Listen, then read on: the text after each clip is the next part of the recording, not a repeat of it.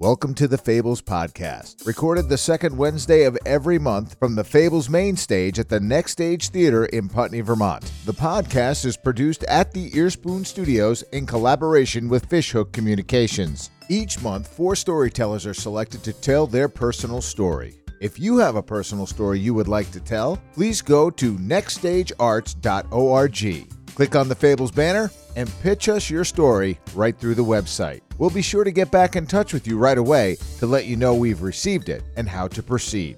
This podcast and the live event at the Next Stage Theater are brought to you in part by the Vermont Country Deli, Farnham Insulators, the Marina Restaurant, Burroughs Specialized Sports, and the River Valley Credit Union. The following podcast was recorded live on March 13th at 7 p.m. The theme of the evening was Girl Power. Our partner charity for the evening was Girls on the Run. They inspire girls to be joyful, healthy, and confident, and they envision a world where every girl knows and activates her limitless potential and is free to boldly pursue her dreams. Our first storyteller of the evening woke up with 101 temperature, so was unable to make it. So yours truly stepped in to fill the void. Tonight's theme is Girl Power. And when we were coming up with the themes, the first thing I thought of, the image that kind of resonates, I think, most with everybody is Rosie the Riveter. When I say that, everybody has that image that pops in their head, right? Of the woman with the handkerchief on her hand, right? Exactly. Half the room did it, just so you know you weren't alone. We can do it. So when I think about that image and how the Defense Department rolled that out to get women involved in the workforce from 1940 to about 1945, as men were being called off by the hundreds and the thousands to go to war, women kind of took over the country. Prior to that, women held 1% of the workforce population. By 1945, women held 63% of the workforce population. These were the women not doing the job that men did, right? The big manly jobs. Riveting, putting the ships together, building airplanes, working at the armories. And as the men returned back from war, women kind of dropped back into that more familiar position of being housewives and mothers. So, which speaks more to what a woman is capable of taking charge and changing the role to falling back into her role. It speaks, I think, just volumes as to how resilient women are, right? Give it up. Give it up for the ladies. And as I was thinking about that and getting a call early this morning about our lead storyteller waking up with 101 temperature, right? So Laura Chapman, who had an amazing story to tell, so I'll get her up here again when she's not sick to tell that story. I've always just kind of considered myself the pinch hitter, and this is my one baseball reference that I'm allowed, according to my wife. And I always figured, all right, if this happened, I could stand in and I could tell a 10 to 15 minute story, which is part of the guidelines for telling a story. And I just wasn't prepared to do it because I'm not a girl. But once again, a woman did help me out, my wife, and said, well, you don't have to be a woman to talk about how strong women are. And she's absolutely right, because when I think about some of the women that have touched and influenced me and made me the person that I am, are folks like, first and foremost, my mother. I'm a strong man because I was raised by a strong woman. Those same set of rules apply to why I'm crazy, but they...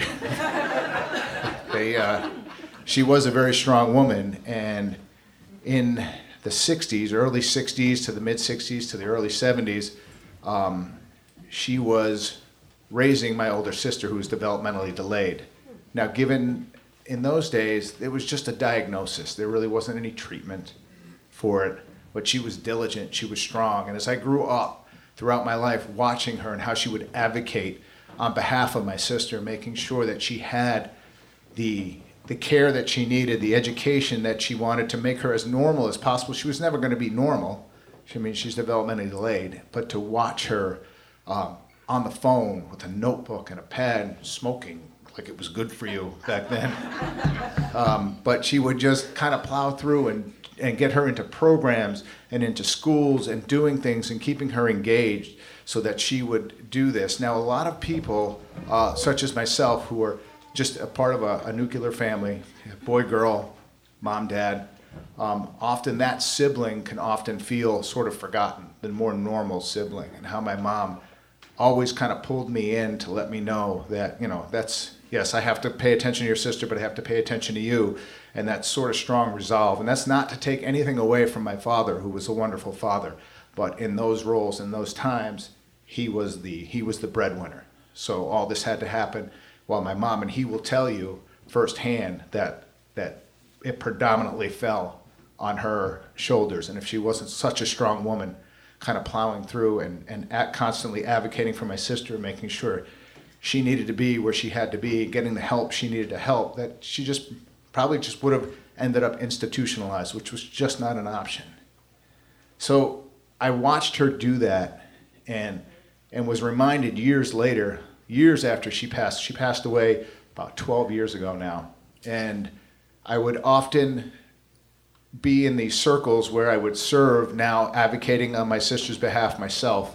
I serve on a board of the Black Mountain Assisted Family Living, which is an advocacy and permanent housing for my sister, and which brings me into a realm of having to talk to some of the people who 25 years ago talked to my mother so much. To this day, they still remember who she is and remember those phone calls and very gently kind of tell me how big of a pain in the ass she was, but if she wasn't, that she wouldn't have gotten the help that she needed. So that kind of molded me to be a person who looked for a life partner that would be equally as strong. And then that kind of introduced me to the second most strongest woman in my life, which is my wife.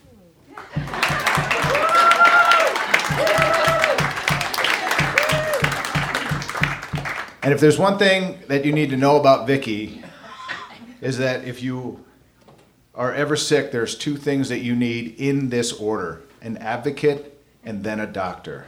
A couple of years ago, before my mother-in-law passed away, who was also another amazing woman, she dropped everything she was doing and for 5 weeks just disappeared because her mother was going down a slope and she didn't like the trajectory of that. So she flew back to her hometown of Detroit, Michigan, to pull her mother out of the depths. Literally had to physically, I can remember her, we talked every day, 2 and 3 times a day, had to pick her up, put her in the shower, get her clean, put her makeup on, force her out the door. And I'm telling you, when I tell you that my wife is formidable when it comes to that kind of stuff, it's not an option. It is just not an option. And she was gone for about 5 weeks, and the whole time she has to work. So she's on the phone selling, hitting her goals, putting in orders, and getting it done. Phone on one ear doing this, walking her mother to the car, and it's just amazing. And then having to do that a year later, as she was really, this time we were going to end up losing her, but flew out there just to make sure that she had everything she needed before she passed, and then getting the phone call that she passed, and it was hard, and having to move all of her stuff out of her apartment and take care of all that. But again, it's that advocacy role that my wife played in getting her mother to her final days and helping her build back up to a life that she once recognized and living it again, and getting her into assisted living that she sort of accepted. She was a little stubborn, but just again that advocating for women that she did, and being a strong woman. And I can't remember how the old saying goes, but it essentially says, you know, be the woman that lifts the other woman up, not knocks them down. And that's what my wife does all the time, every day.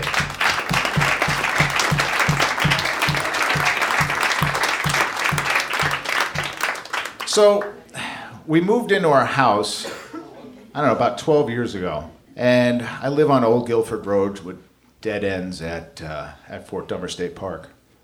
And every May, June, somewhere in there, once a year, I come down to the end of the road, and I can't, on a certain Saturday, getaway because there's 1,000 girls running past my road, and I can't get anywhere. So I am irritated beyond belief once a year. And I don't know, this happens, I don't know, probably 10 years anyway. And I started doing, I don't know, in 2012, I started doing a lot of endurance things, marathons, Ironmen, triathlons. Found out about a running group that meets every Tuesday morning at the Brattleboro Union High School track, and started running again with a lot of strong women. Women are vicious and competitive beyond anything I can, except for this one woman that was always kind of nice and always had a smile and never seemed to touch the ground. And that was Nancy Heidinger, who's the executive director of Girls on the Run.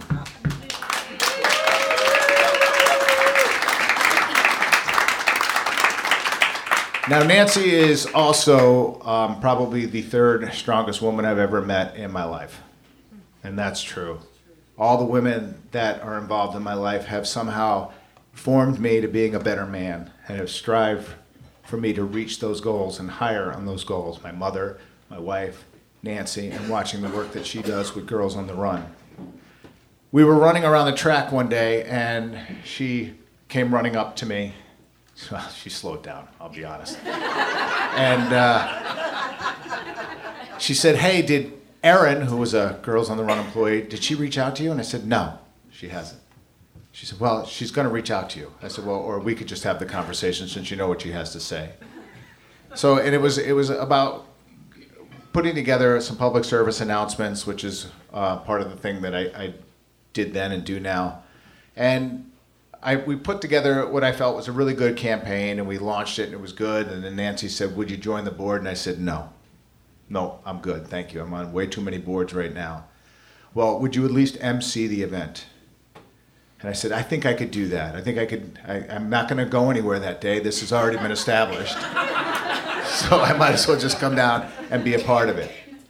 And I MC'd the event, and I watched the impact that Nancy Heidinger had and the advocating that she was doing on behalf of small girls and growing them up to be strong, wonderful women, and all the coaches that get involved in doing that. And we'll hear from one of those coaches a little later on tonight, Mandy Meyer, and the interaction she had with the girls and how happy these girls were and just how amazing of an organization it was. And I thought to myself, you know, if it wasn't for my mom making me want to advocate, and for my wife making me want to advocate, and now Nancy making me want to advocate, things happen in threes, right?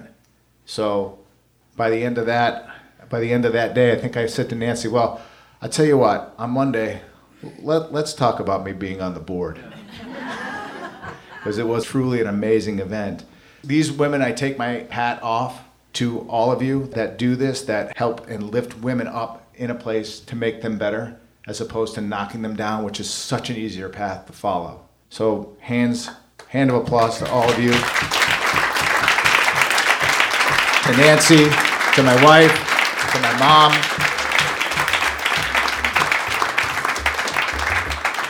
Thank you for listening to Fables Podcast. Remember, the live event happens the second Wednesday of every month at the Next Stage Theater in Putney, Vermont. For more information, go to their website, nextstagearts.org. For more Fables podcasts and a variety of other podcasts, visit us at theearspoon.com. Thank you for listening.